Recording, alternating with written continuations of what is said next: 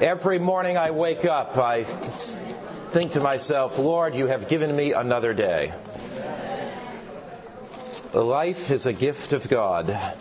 Neither you or I chose to be born, but we can choose how we live the life that God has given us. I thank him for that. After this session, before our next session, we will have some questions and answers as we have been doing. Some of you have asked about the answer keys because you want to go back over this material and study it. After the first chapter, if you'll take, for example, the first chapter and you look at the beginning of the second chapter, you will see the answer key, and it will say answer key for session such and such. So, for example, the answer key for session 1 is at the beginning of the chapter on session 2, page 2. Do you see where I'm looking there? So I don't like to announce that during the class because some people get so intent on writing the answers in that they miss what I'm saying, and the guide always is something that guides us. We guide it. It does not guide us. It's our servant. We are not its servant. So you'll notice that we will cover most of the material in the booklet, but we may not always cover it in the exact order. One other question that came up yesterday that is on page 4 and session 4, page 7, that I want to mention before we have prayer and before we go into our session for today. This is just tying up a few loose ends from yesterday. And the question really was at the end of session 4. And so we're going to look at that just for a few seconds and then have prayer and go into our session for today. The question was asked yesterday about the National Sunday Law, and the questioner phrased the question this way, and it's a very pertinent and a very outstanding question. Since the latter part of the 1800s, Ellen White has given God's people a call to leave the cities. Does that mean that we should not have churches in the city? Does that mean that all of our churches in the city should encourage their members to leave? And does that mean that every family in the city should leave? How do you balance the call to leave the cities? Now, somebody says we should work the cities from outpost centers. Well, does that mean that every Adventist family leaves the city and then kind of drives in or drives back? Where do you balance all of that? And the response to that question, we can look at that question in a variety of ways. First way is this: God loves cities. And the reason he loves cities is because people live in cities and God loves people. There is an urban move today where cities are becoming the major focus of population centers. You look at a city like Mexico City, which today is the largest city in the world. 20+ million people live there. You look at Greater New York area with its 12, 15 million, I can't keep up with the population, but multiplied millions. You look at what's called Boswash, from Boston to Washington, this great megalopolis that has become a major city today. One thing to keep in mind is the following. The choice to leave the cities is a personal choice that each family must make on their knees before God. And if a family feels that their children are being negatively influenced by the impact of city life, and they have young children, that's in harmony with the counsel of Ellen White to leave that environment. Ellen White really gives 3 basic reasons for leaving the cities when you read her writings in their entirety. One is families with young children may have a very difficult time preserving the spirituality of those young children in the city environment. Secondly, the city is something that wears on you culturally, and even if you're an adult, the impact of the sounds and sights of the city can easily shape the mind to a worldly culture. Thirdly, the cities ultimately are going to be destroyed, and there will be great disasters coming that impact major centers of population. And of course, there's the fourth reason, and that is there will be a time that we can no longer buy or sell, and it will be difficult to leave the cities. You know, I was interested in looking at what happened when Hurricane Katrina struck New Orleans. There was a point at which people living there could not get out. As much as they wanted to, they couldn't, if you saw the news reports. When a subsequent hurricane hit the Texas coast, that happened as well. It was difficult for them to get out because the roads were jammed. And so those are the reasons Ellen White gives.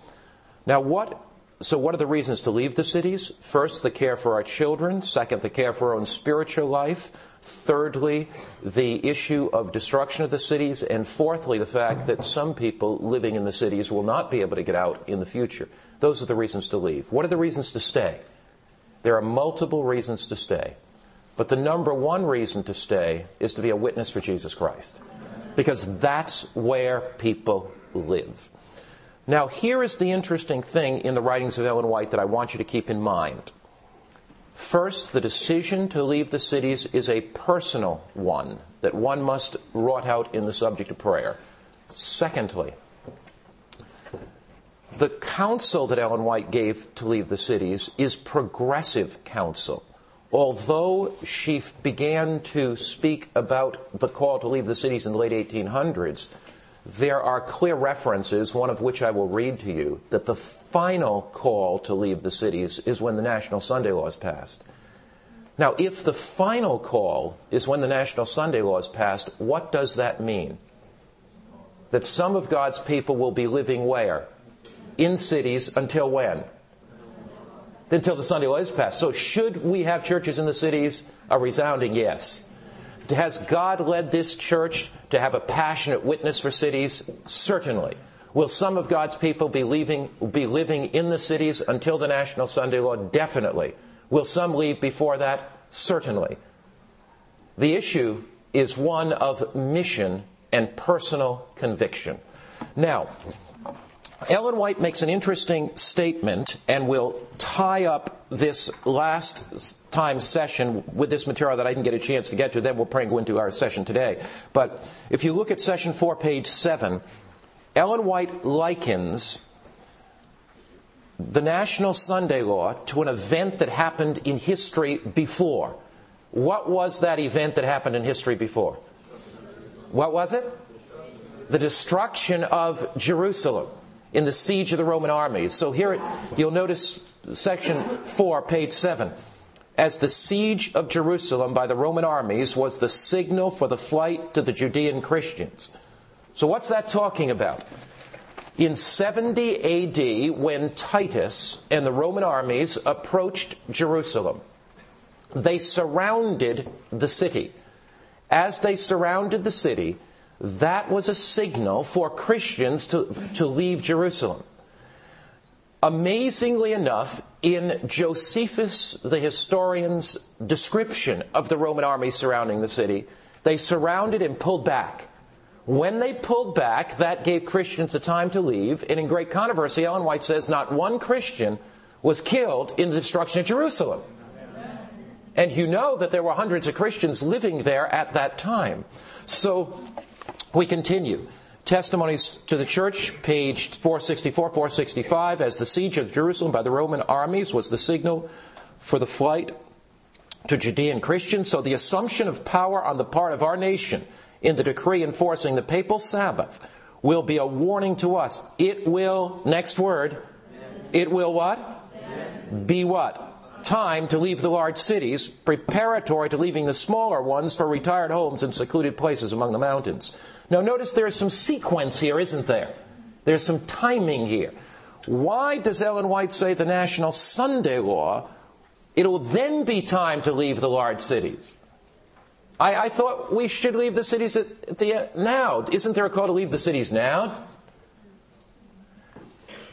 This is the last call, not the first call.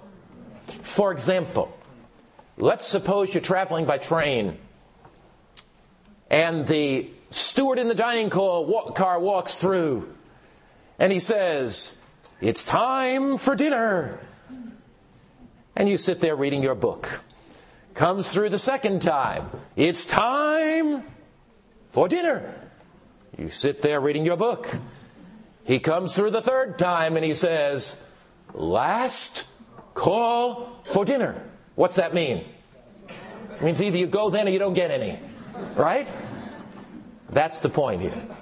It's not that there have been no calls before.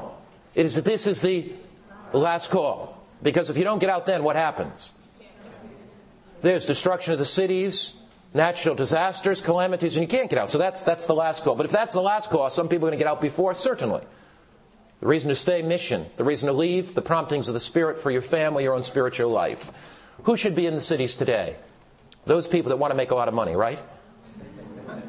Those are the people who should be in the cities today if they're Adventists. Who ought to be in the cities today?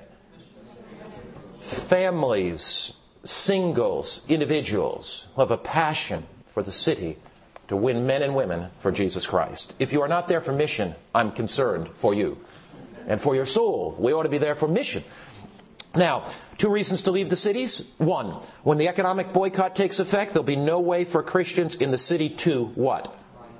Buy or sell. Or you can say legally obtain food, whatever you want, but you can't buy or sell.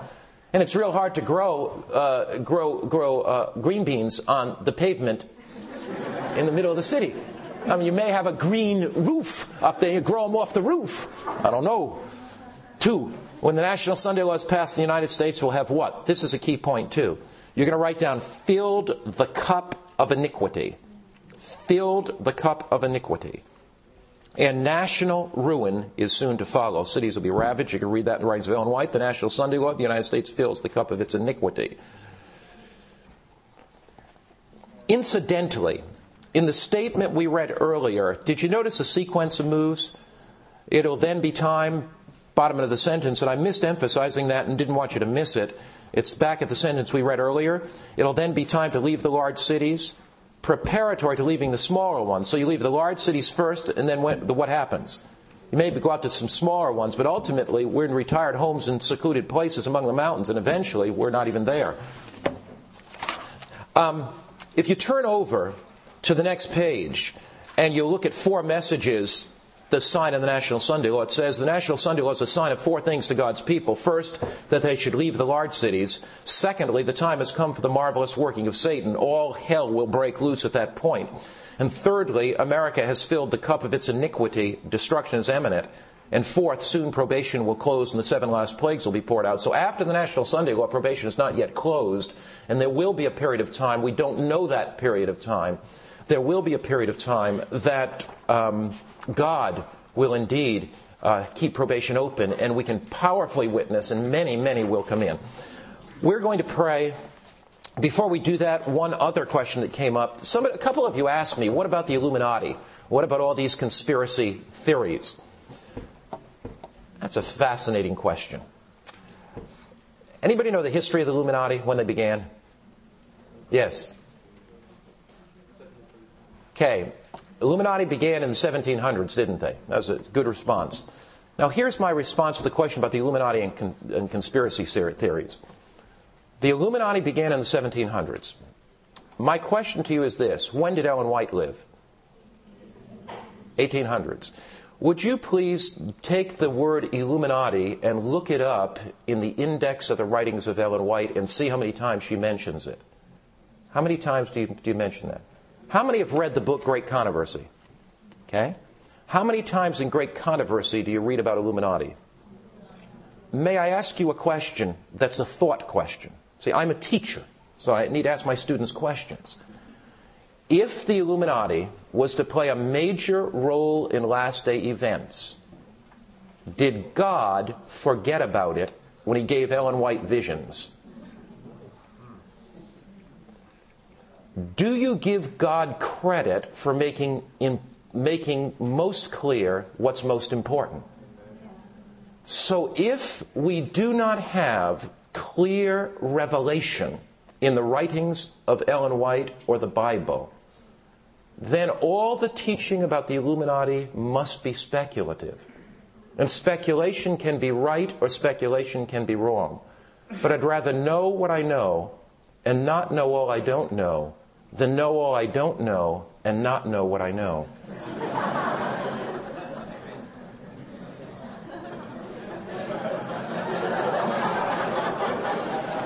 I'd rather know all that I know and not know what I don't know than know all that I don't know and not know what I know. God has made most plain what is most important. Stick to what God has said and don't get involved in a lot of speculation. Because speculation takes your mind where the battle is not. May I say something about the reapplication of time prophecies? Specifically the 1290 days and the 1335 days. I said, may I? Whether you give me permission or not, I will say it. You cannot muzzle the preacher in the pulpit. One of the clearest references is in Revelation 10. There are those among us, you see, there is no field that is so ripe for speculation among God's people today as coming events. And there are no minds that are so fertile for speculation as young minds.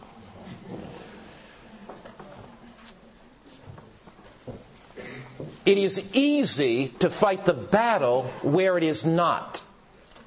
Okay?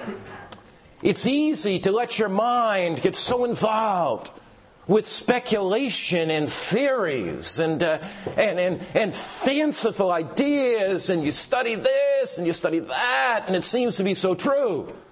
Stick with the Bible. Amen. Stick with Great Controversy. Amen. Stick with early writings. Do not allow your mind to be captured by fanciful theories that in the end will only leave you discouraged and disappointed. There are some principles by which you can tell every fanciful theory. Did you hear about the conspiracy? 9/11 was a conspiracy. Now I'm scratching where it itches, aren't I? Did you hear? They're going to take over the economy.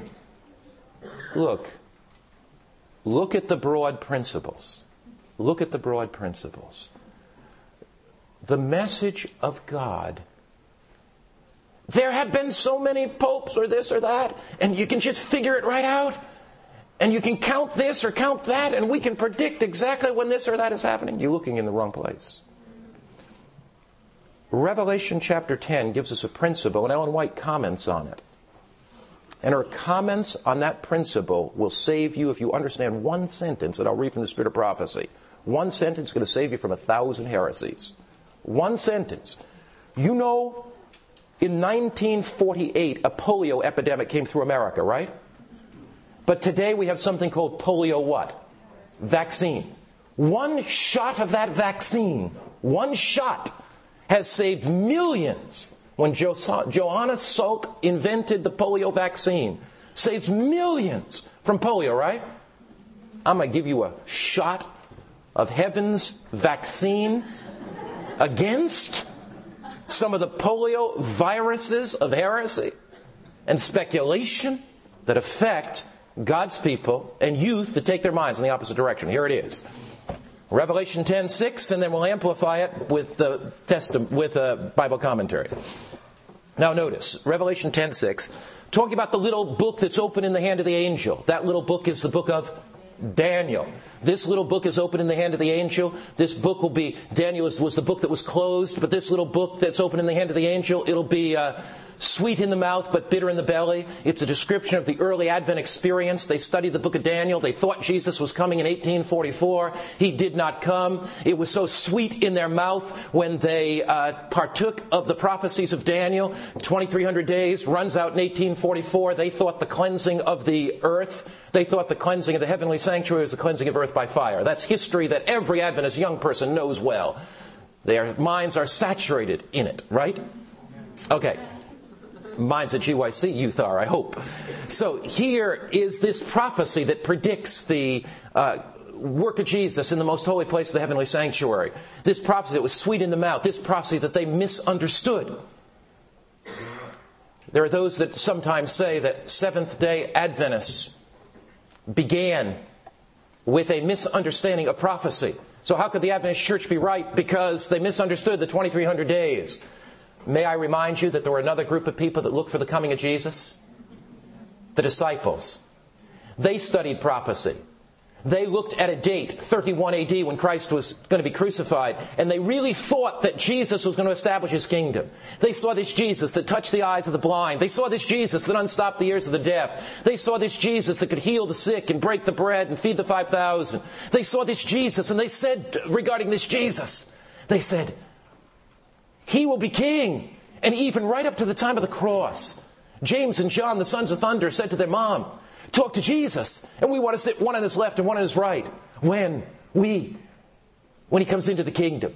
They studied prophecy. They did not understand, although they had the prophecies of the Old Testament of the suffering servant. They looked at the prophecies that he'd be king, and they mingled those prophecies. They were confused on prophecy. The problem with the disciples, after 3.5 years in the presence of Christ, they misunderstood prophecy, didn't they? And they were bitterly disappointed when Jesus died on the cross. But out of the disappointment of 31 AD, they looked to the sanctuary. And they saw the ministry of Jesus as he ascended to the holy place of the sanctuary. And as they fixed their minds on where Jesus was, his Holy Spirit was poured out in the early rain.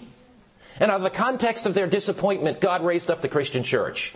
Out of the crucible of the cross, out of the agony and sorrow and disappointment of Calvary, God raised up a band of Christians, endued them with the Holy Spirit, and they went to the ends of the earth. Fast forward 2,000 years. The Christian church began out of disappointment. The Christian church began out of a misunderstanding of prophecy. The Christian church began as the Holy Spirit was poured out from the sanctuary. Fast forward 2,000 years, a group of Bible students study God's Word. They too misunderstand prophecy. They too fail to understand that the sanctuary to be cleansed is the heavenly sanctuary for God's last end-time work. They too talk about the coming kingdom. They too are bitterly disappointed. They too are ridiculed. These early Advent farmers up there in New England, these early Adventist doctors and lawyers throughout America, these early Adventist workers, they're disappointed. Husbands and wives, fathers and mothers, children, they're disappointed. But they too look to the sanctuary. And out of the context of their disappointment, God raises up an end-time movement that too will receive the Holy Spirit and go to the ends of the earth. The parallel is exact. Prophecy. First century prophecy, last century prophecy. First century disappointment, last century disappointment. Holy Spirit poured out. It's exact, but follow me closely. Describing the experience of the early Advent believers and describing the experience of the 2300 days and the fulfillment of that prophecy, we read in Revelation chapter 10, verse 6. It says in verse 5 and 6, "And the angel whom I saw standing on the sea and on the land lifted up his hand to heaven." So the angel lifts up his hand to heaven. Now, when an angel lifts up his hand to heaven, what is he doing? It says, and he swears by him. So here you have an angel that comes from the presence of God that's lifting up his hand for heaven. This is a solemn oath. This is an angel giving an oath. When God sends his angel to give his oath, I want to pay attention, don't you? Amen. Now, here's what the angel says in oath. But I read about the reapplication of the 1290. I read about the 1335. I think this, I think that. I'd rather listen to the angel that raised his hand in oath. Here is God's vaccine against some of the viruses of heresy that will sweep through Adventism and take the minds of youth captive in the last days. See, what difference does it make if you go off the road on the right and down the cliff, or a truck hits you coming head on? Whether you get hit by the truck of liberalism, or you get taken off by the skeptic, by the fanaticism on the right, you still get taken off. God wants you to be in the middle of his road. Amen. Notice, he swears by him that lives forever and ever, who creates heaven and the things that are therein, and the earth and the things that are therein, and the sea and the things that therein. Notice the wording here. This is an angel with his hand lifted to heaven, and he comes to speak the words of the all-powerful, almighty Creator at end time. And what does he say? There will be what? Time no longer. What is he speaking about? At the end of the 2300 days in 1844, prophetic time ran out. So after 1844, there will never be a message again on time. On time. Now notice how Ellen White interprets this text. Seventh Bible Commentary 971. The people of God will not have another message based on a definite time. Therefore, if the message in the future is not based on a definite time, what is it based on? Next verse, verse 7. But in the days of the sounding of the seventh angel, that's today, when he is about to sound, the mystery of God will be finished. And what is the mystery of God? Colossians 1 verse 27, the mystery of God is Christ in you, the hope of glory. So here's the devil's idea. Get people looking at time. What's going to happen from the National Sunday Law this time? How do I apply this prophecy? How many popes are there? And I get all this stuff in my head, but it is the mystery of God, Christ in you, the hope of glory. So since 1844, it is not now that we are looking at some prophetic time chart to calculate days and years. No, Jesus has wanted to come for over since 1844, shortly thereafter, when the message of Christ went forward. That's why Ellen White says Christ would have come ere this. So the emphasis of God's people now is on before God opening our hearts to Him, to fill us with His Holy Spirit so we can give His loud cry to the world filled with the latter rain. Amen. The issue now is not to have your head tied up in some speculative time prophecies.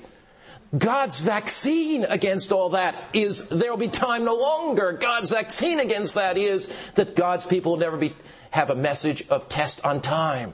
The message is experience, the experience with God. Christ in you, the hope of glory. Amen. Jesus developing within His people, His character. I love that old song, Rock of Ages, cleft for me.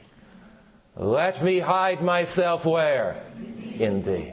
May the water and the blood be of sin what? The what? You know it. The what? Double cure. Save me from its guilt and power. The gospel is not only to save us from the condemnation of sin in the past, but the power of sin in our lives. It is the double cure. Grace not only covers my past, it delivers me in the present. Amen. Let's pray as we go into our class for today.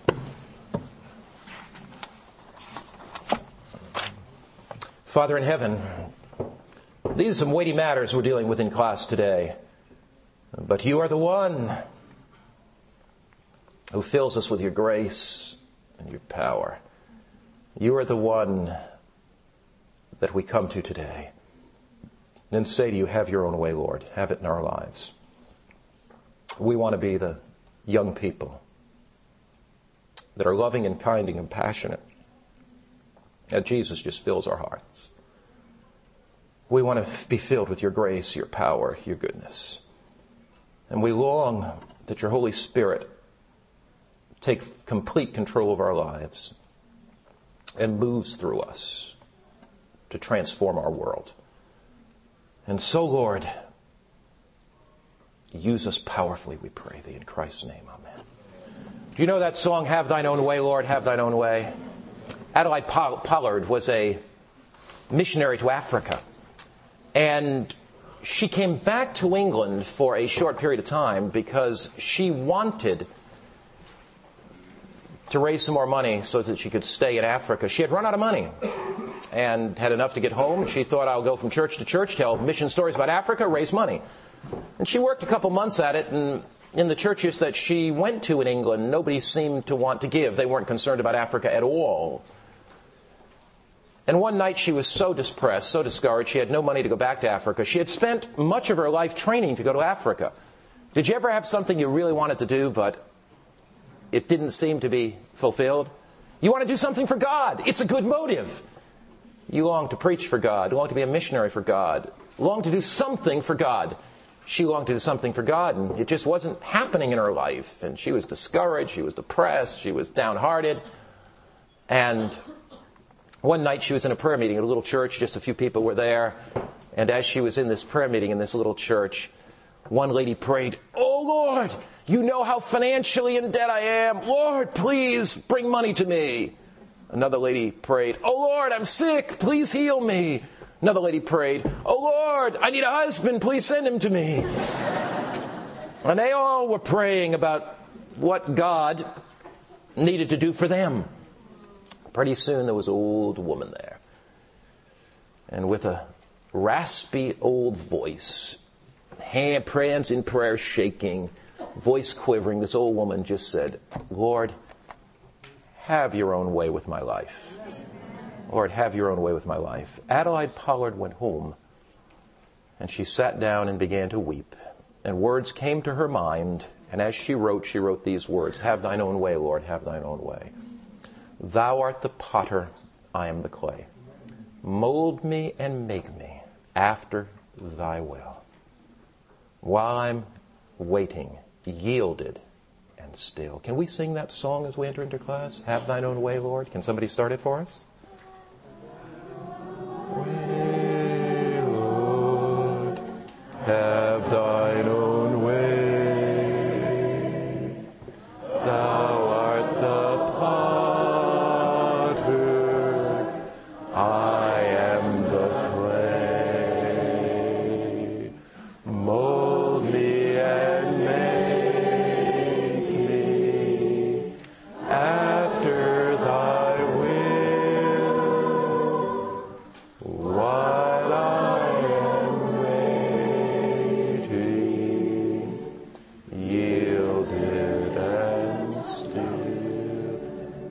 approach to last day events that does not lead us on our knees to passionately pray before God, "Have thine own way, Lord, have thine own way," is merely speculation and fanciful theory. The consummation of the gospel will take place when men and women whose hearts are open to God say, "Lord, have your own way in my life." In our class today, we look specifically at some of the issues that are going to face us, and we look at the seven last plagues and try to harmonize them with the character of God and His love. You're looking in Session 5 on page 3. And take your Bible, please, and turn to Revelation chapter 14. Revelation chapter 14. This will be a balancing act. You'll need to balance your workbook on your lap, your Bible in your hands, and your pen. If you can write with a mouth stick, that would be helpful, I'm sure, because you got one hand for your Bible and one hand for your workbook. But you are creative, so I do not fear for you. Okay, Revelation chapter 14, verse 7. The central issue of the Great Controversy focuses on one question. Revelation 14, verse 7, it says this, saying with a loud voice, "Fear God and give glory to Him, for the hour of His judgment is come." And do what? Worship Him. So the central controversy in the central issue in the controversy between good and evil in the last days is worship. Just like that has been the central controversy down through the ages. Just like it was the central controversy in heaven. Revelation chapter 4 and verse 11 tells us why God is worthy of our worship. Revelation 4 and verse 11. "You are worthy, O Lord, to receive glory and honor and power, for you created all things, and by your will they exist and were created." So the Bible says that the central issue in the controversy between good and evil is worship. And the reason God is worthy of worship is because He is our what? Creator. And has He left a symbol of His creative authority? Has He done that? And what's the symbol of His creative authority? The Sabbath. So if you attack the Sabbath, you attack the Creator. And if you get rid of the Creator, you get rid of the whole concept of what? worship. So do you see why the devil has attacked the Sabbath? He attacks the Sabbath because he wants to get rid of the Creator. And if we were not created, if we evolved, there is no necessity to do what? Worship. So the central issue is worship.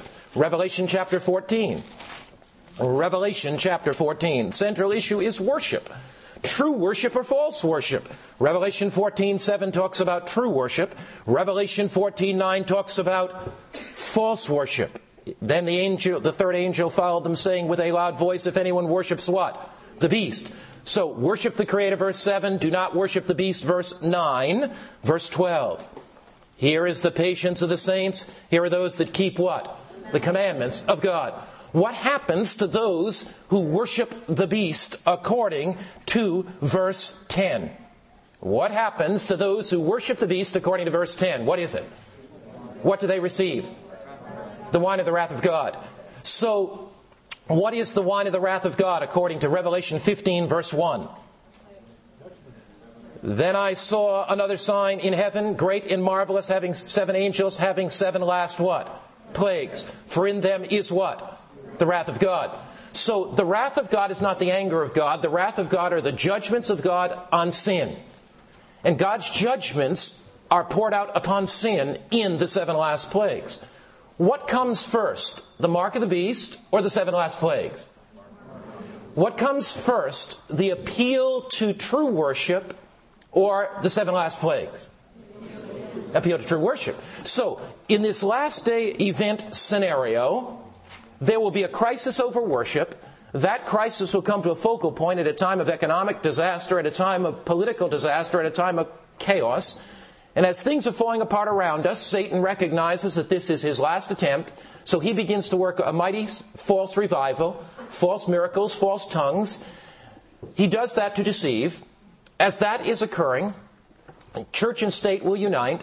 And as that is occurring, you'll find this moving together, and the people demand in a time of crisis a common day of worship. This is not some dictator. It is not some ruthless ruler, but rather people seeing their society fall apart, seeing chaos and calamity and natural disasters around the world. People come together, they put pressure on their legislators to pass a day, common day of rest and worship, and varying religions don't drop their denominational identity. They unite on the points they have in common, the immortality of the soul and Sunday sacredness. Muslims move in that direction as well. Hindus move in that direction in a time of great calamity, in a time of great crisis. People do things in desperation, in crisis, that they will not do when there is no crisis. Sometimes I'm asked the question. Somebody said to me, even yesterday, well, Pastor Mark, what's happening in Washington today as far as the National Sunday Law? We hear that one is right on the verge. Not true. There is nothing happening in Congress today that indicates a National Sunday Law is imminent. Not there. But that is not to say it couldn't happen tomorrow or the next day in a crisis. You see, all this speculation merely causes intelligent thinking people to lose credibility in everything we say. See, all these sheets that go out and all these web pages that go out, there's a national... No!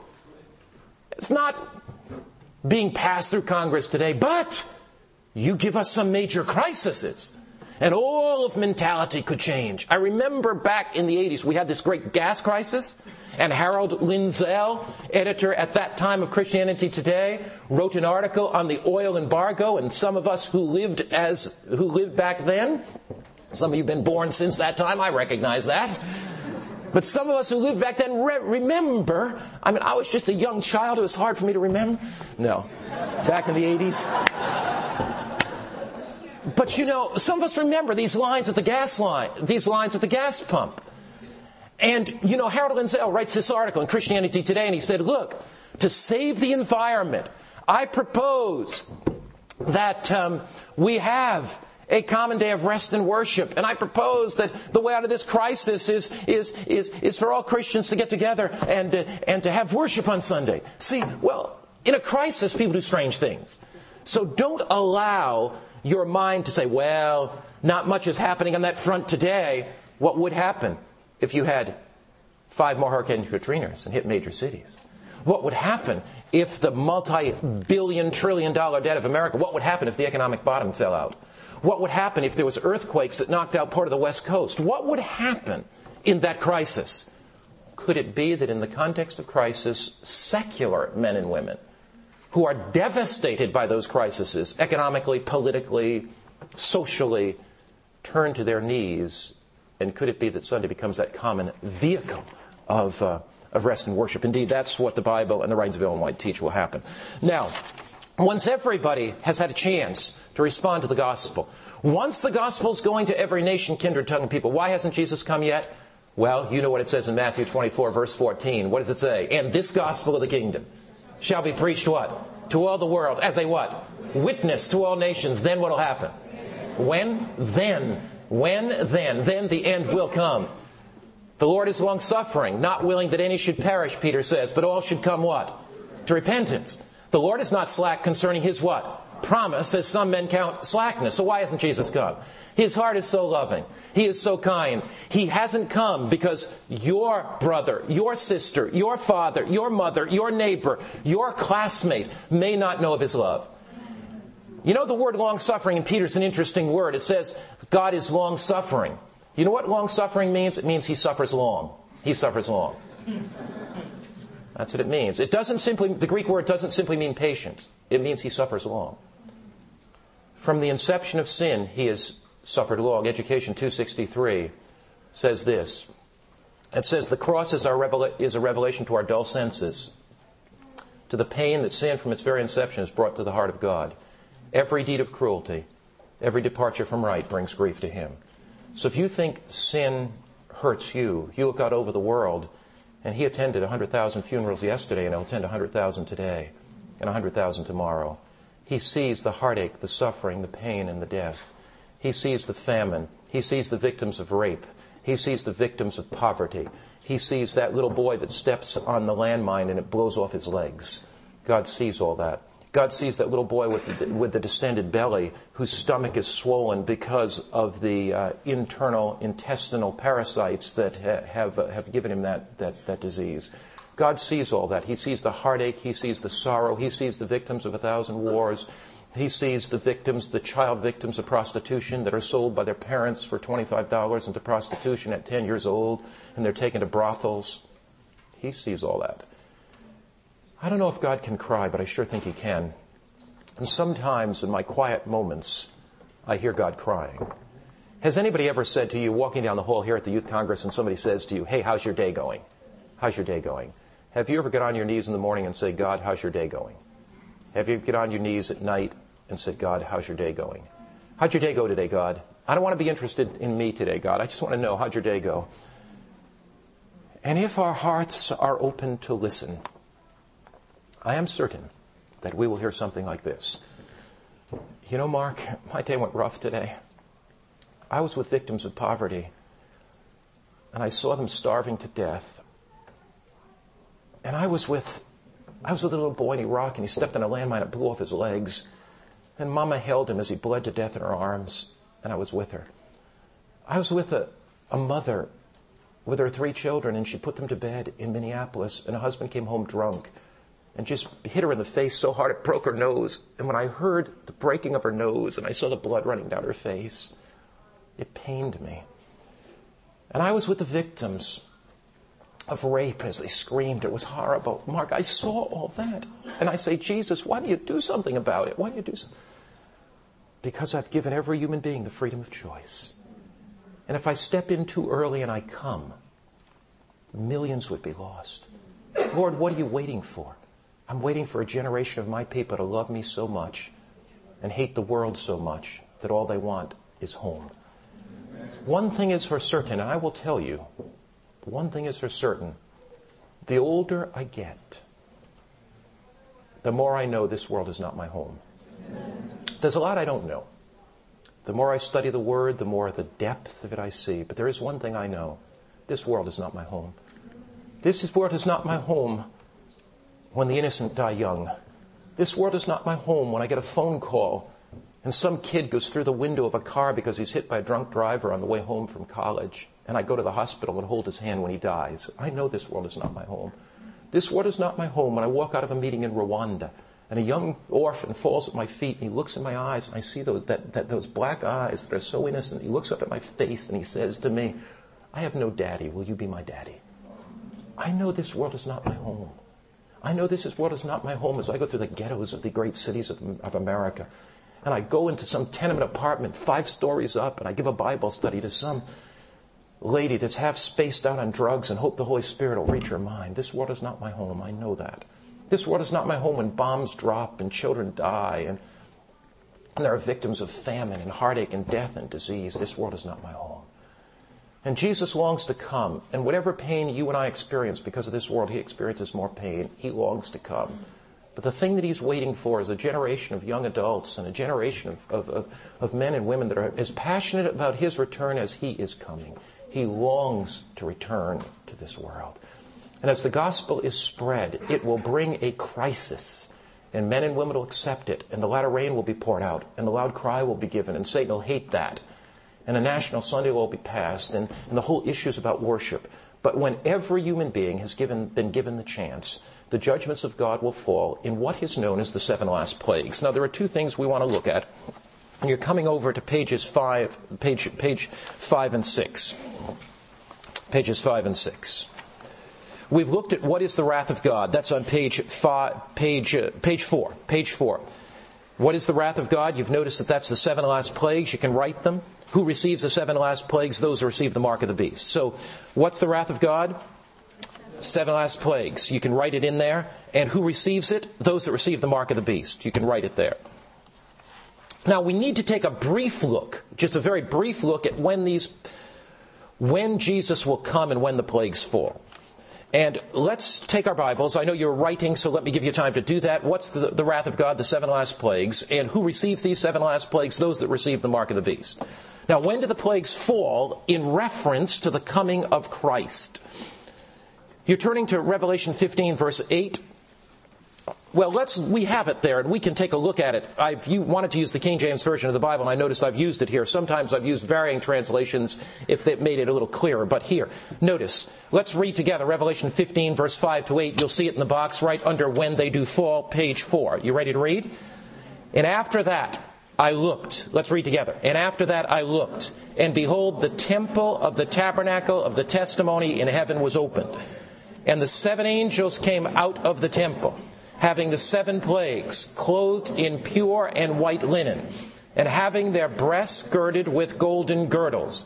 And one of the 4 beasts gave unto the 7 angels 7 golden vials full of the wrath of God, who liveth forever and ever.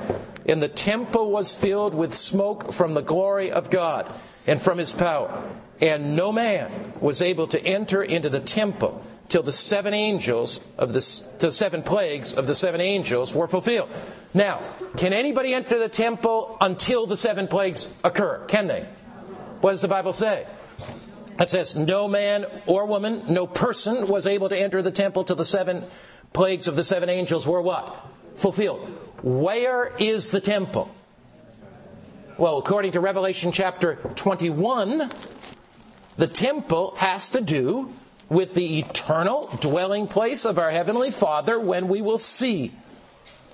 I saw a new heaven and new earth. The first heaven and the first earth passed away. Then I, John, saw the holy city, New Jerusalem, prepared, coming out of heaven. So God's temple, verse 3. And I heard a loud voice from heaven saying, behold, the tabernacle of God is with men. That is his temple.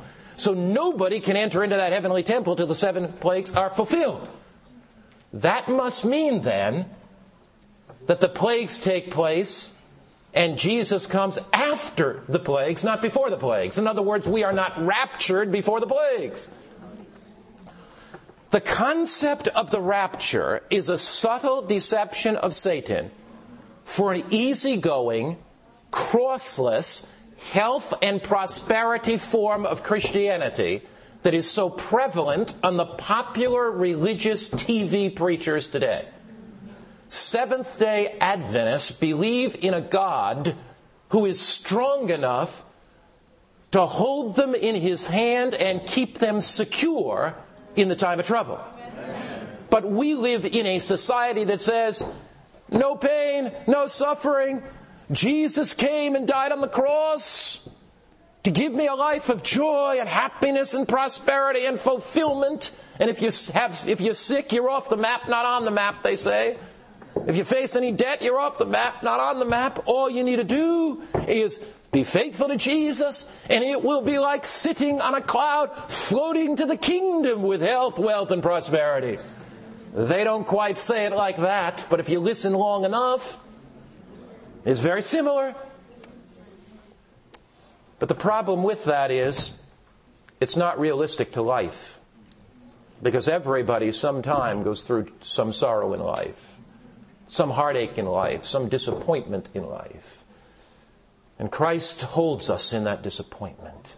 We serve a Jesus who often does not deliver us from tribulation, but who's with us in tribulation. Amen.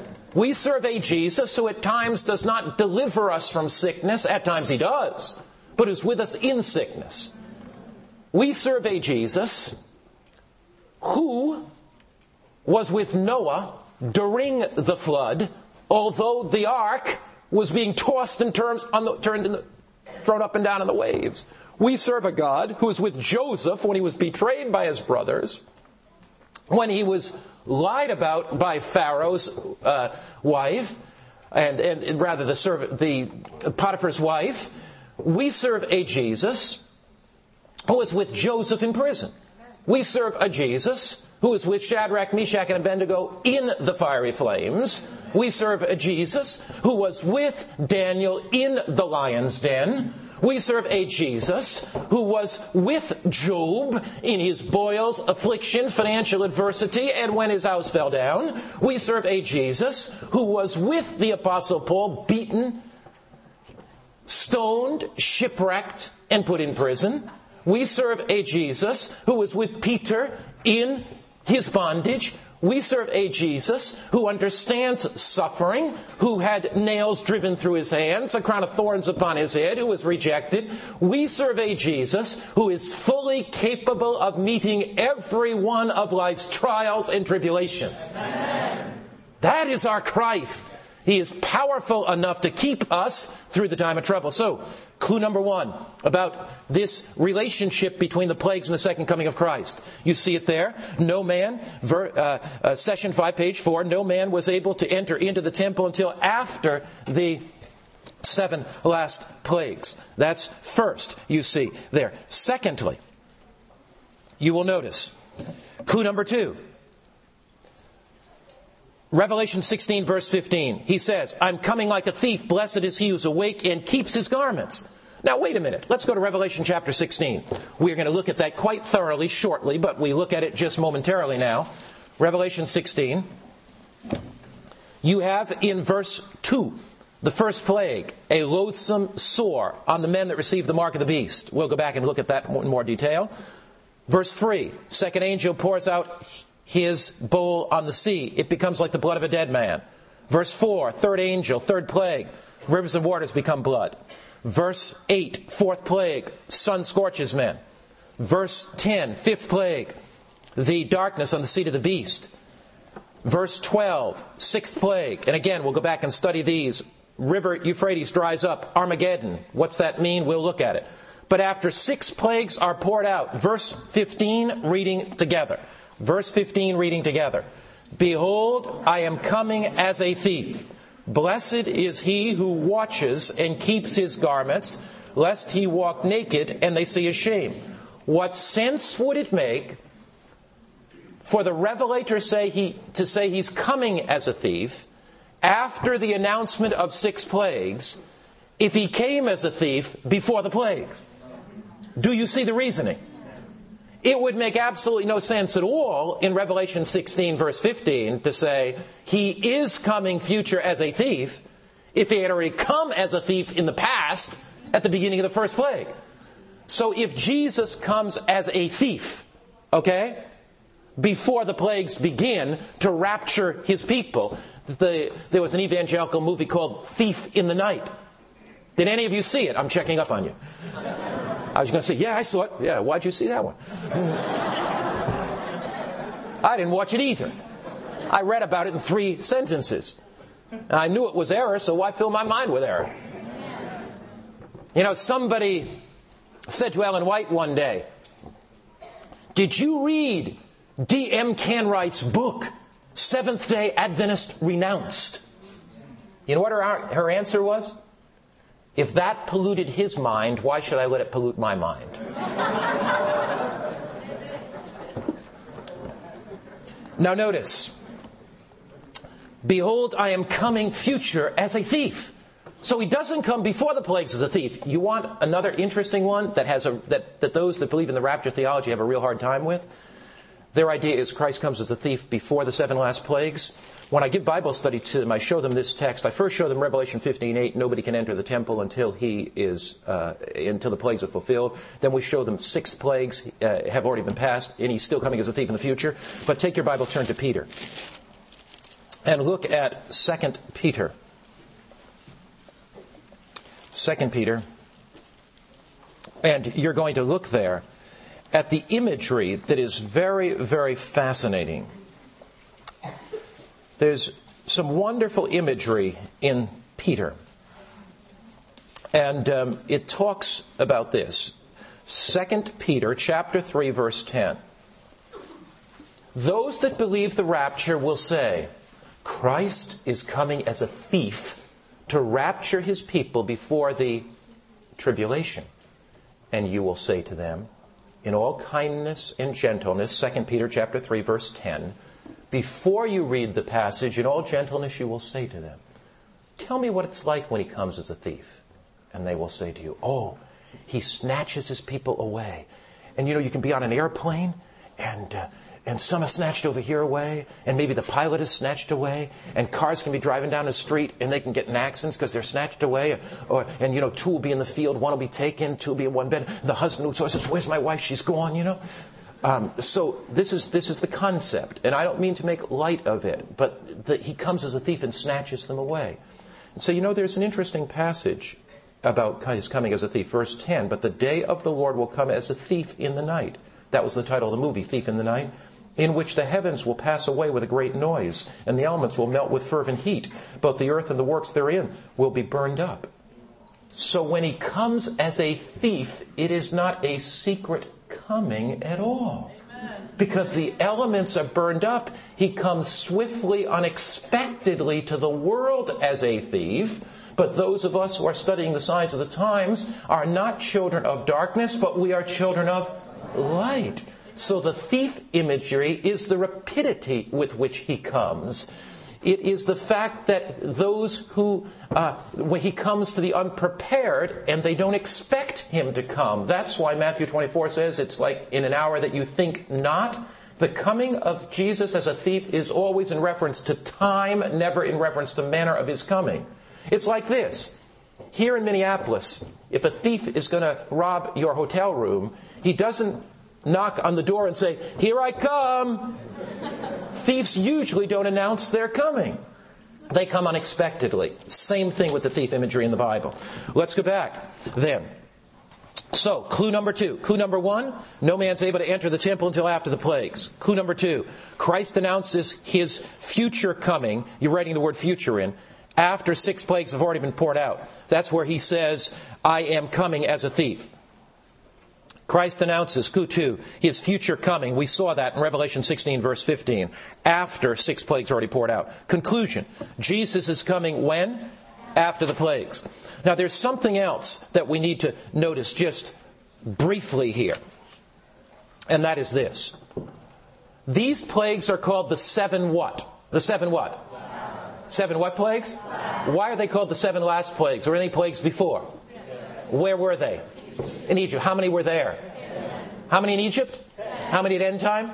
7. Why 10 in Egypt? Why 7 at end time? Well,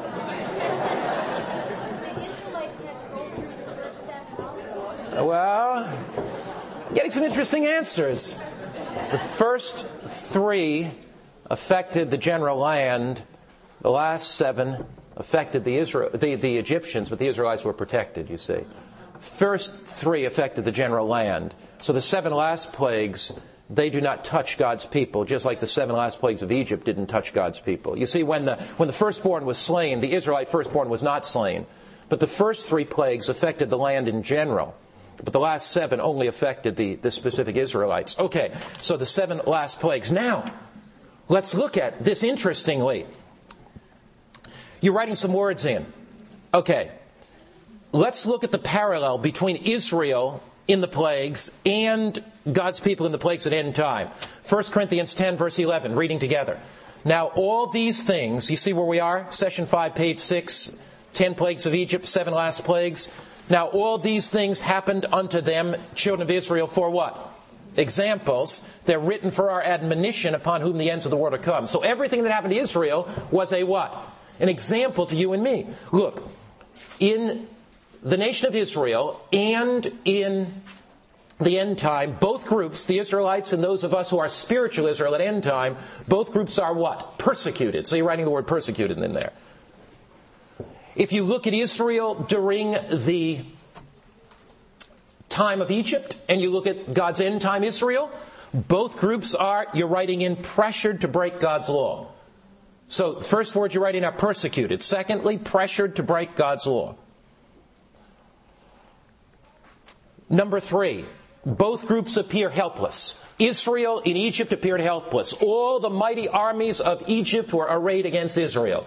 At end time, when God's people are forced to break His law, when they can't buy or sell, again, there will be persecution and they will appear helpless. But in the days of Israel, God used the plagues to break the backs of the Egyptians, and Israel was delivered before or after the plagues. Which one? After. Israel lived through the plagues and was protected. So both groups are what? Protected during the plagues. Number four, both groups are protected during the plagues, and both groups are delivered by God when? After the plagues. So, groups are delivered, protected during the plagues, but delivered after. So let's go over those five again. Number one, both groups are what?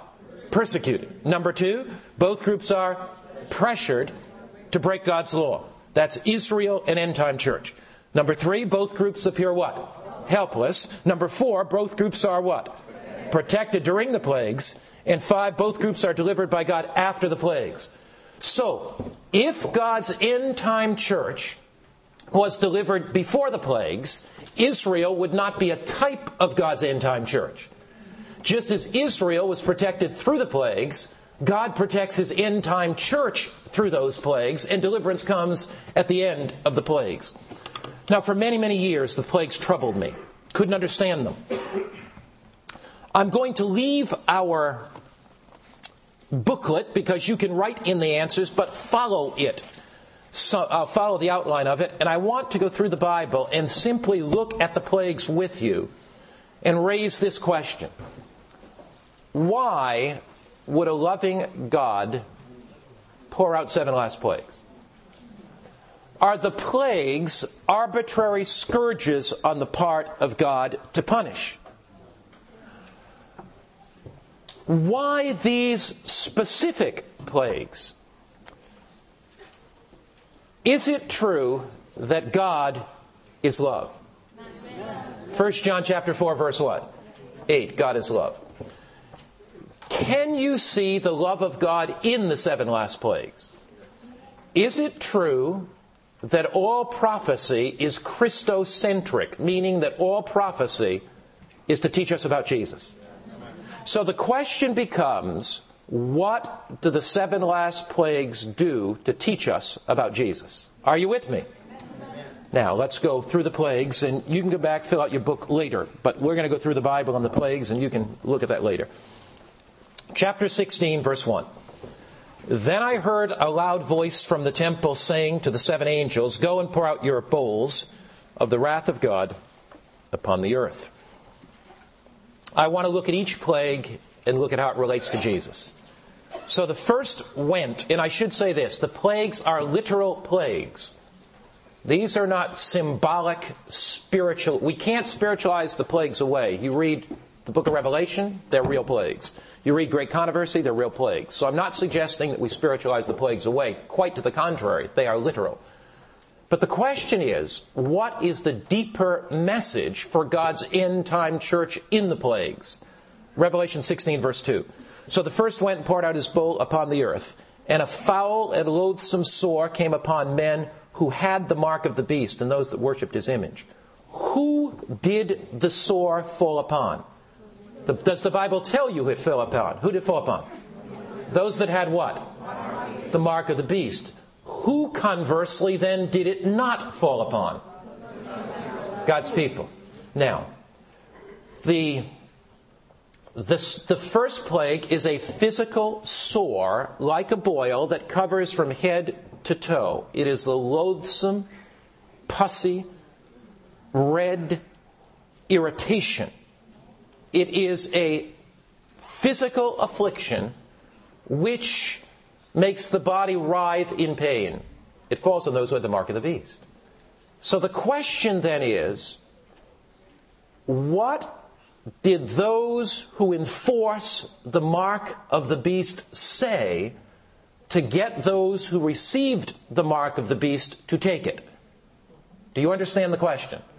What did those who enforce the mark of the beast say to get those who receive the mark of the beast to take it? They said this: if you receive the mark of the beast, we will give you physical security. Are you with me now? If you want physical security, you don't want to suffer pain. You don't want to be persecuted. Take the mark of the beast. The first plague is a physical affliction that says those who enforced the mark of the beast could not deliver what they said. What is the call of the first plague spiritually? All physical security is in Jesus. Amen. All physical security is in Jesus. In sickness, you can give him your body. I would rather trust Jesus with my body for physical security then go to some spiritualistic healer and be healed now to receive boils later. All physical security is in Christ. Every plague teaches us about Jesus. There is no one that can give us any physical security except Jesus.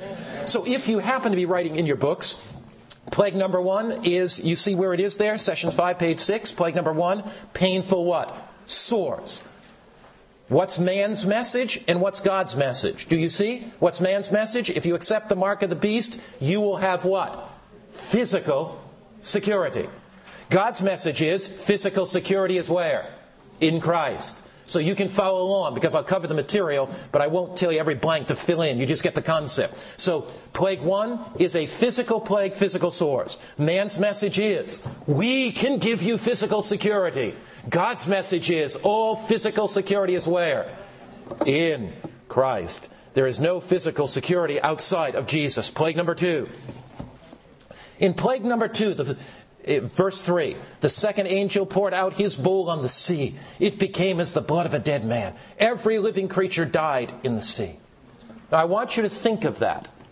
If the sea becomes as the blood of a dead man, if every living creature dies in the sea, what is that going to do to shipping? What's that going to do to the shipping of oil? What's that going to do to the economy? If anything like number two happened, what would it do to the economy? There would be a crisis like we can't imagine. If every living thing died in the sea, because the sea, think of all the ports, think of all the shipping, think of all of the economic, think of the interconnectivity and the global market with the economy. If anything like the second plague ever happened, the whole economy goes bust. Those that enforce the mark of the beast say what? Take the mark of the beast and you will be able to buy and sell. If you don't take the mark of the beast, you'll have no economic security. What does the second plague say? All economic security is where? In Christ. The first plague says, give him your body. All physical security is where? In Christ. The second plague says, give him everything you have because all economic security is in Christ. That does not mean you leave penniless as a beggar on the streets. I do not mean to infer that, and I need to clarify it. Everything I have is Jesus. It's dedicated to Him to be used as He directs me to use it. But the point is, all physical security is in Christ. The second point is, all economic security is in Christ. Look at the third plague. Third plague, verse 4. The third angel poured out his bowl on the rivers and springs of water, and they became blood. And I heard the angel of the waters saying, You are righteous, O Lord, the one who is and who was and is to be, because you have judged all things. For they have shed the blood of saints and prophets, and you have given them blood to drink. Before the close of probation, there will be some martyrdom. After the close of probation, no martyrdom. Why not? Because we are not playthings of the devil. The only reason there will be martyrdom is because the faith of Christian martyrs will stimulate some judge, some Roman centurion, is figuratively, symbolically, it'll stimulate somebody else to accept the gospel. God will not allow a life to be taken if in the time of crisis, before the close of probation, before the seven last plagues, He won't allow that life to be taken unless there's a benefit to the salvation of somebody else. So the devil cannot take our life. Our life is hid with Christ in God. If we are a Christian, if we're committed to Christ, our lives are not playthings of the evil one. But notice, what did those say? Who wanted you to receive the mark of the beast? They said, unless you take the mark of the beast, what? We'll shed your blood. Our life is in your hands. But what does the third plague say? Our life is in the hands of Christ.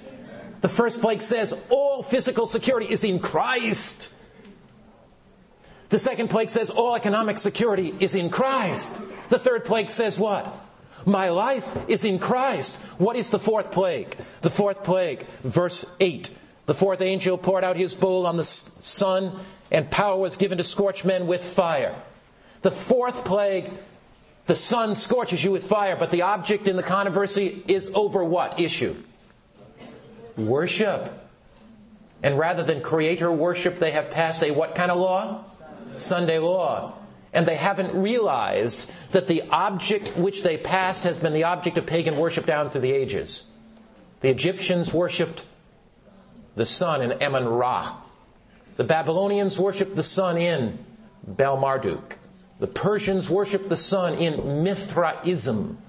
The Romans had the invincible sun god. That which has been the object of worship unknowingly scorches men. What is the hidden message of the fourth plague? All true worship is in Christ. See, the first plague calls us to give Him our bodies, physical security. The second plague calls us to give Him our money, economic security in Christ. The third plague calls us to give Him our whole life, that only in Christ can we find true, genuine life. The fourth plague calls us to give Him all of our worship and the affections of our hearts, because all true worship is where? In Christ. Fifth plague is what? What's fifth plague? You know it well. Darkness is where? Does it tell you where the darkness is? On the seat of what? The beast. They looked to the beast for light, but there was only darkness. Jesus said, John 8, verse 12, I'm the light of the world. Jesus said, if any man will come after me, he will find light and truth. So they've looked to the beast power on an earthly throne for light. But the fifth plague tells us that all true light is where? In Christ. So the first plague says physical security is in Christ. The second plague says economic security is in Christ. The third plague says our life is in Christ. The fourth plague says that all worship is where? In Christ. The fifth plague says, all truth is in Christ. Jesus is the center of every topic of last day events. The more you study last day events, the more you know about Jesus. Now, somebody once said, the mind can only handle what the seat can endure. I'm going to go into the Battle of Armageddon, the last battle. But you need some fresh air. Because I want your minds to be fresh. Only 7 people were nodding and sleeping this last session, so I felt pretty good. I saw that.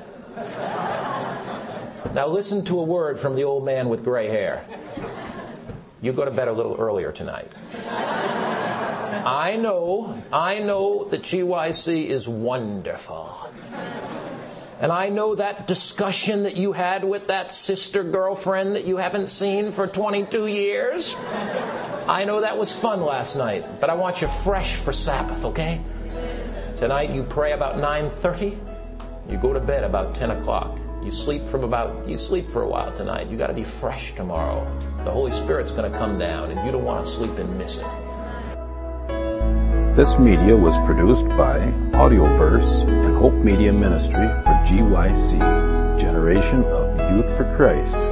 If you would like to listen to more great media like this presentation, or if you would like to learn more about GYC, please visit www.gycweb.org.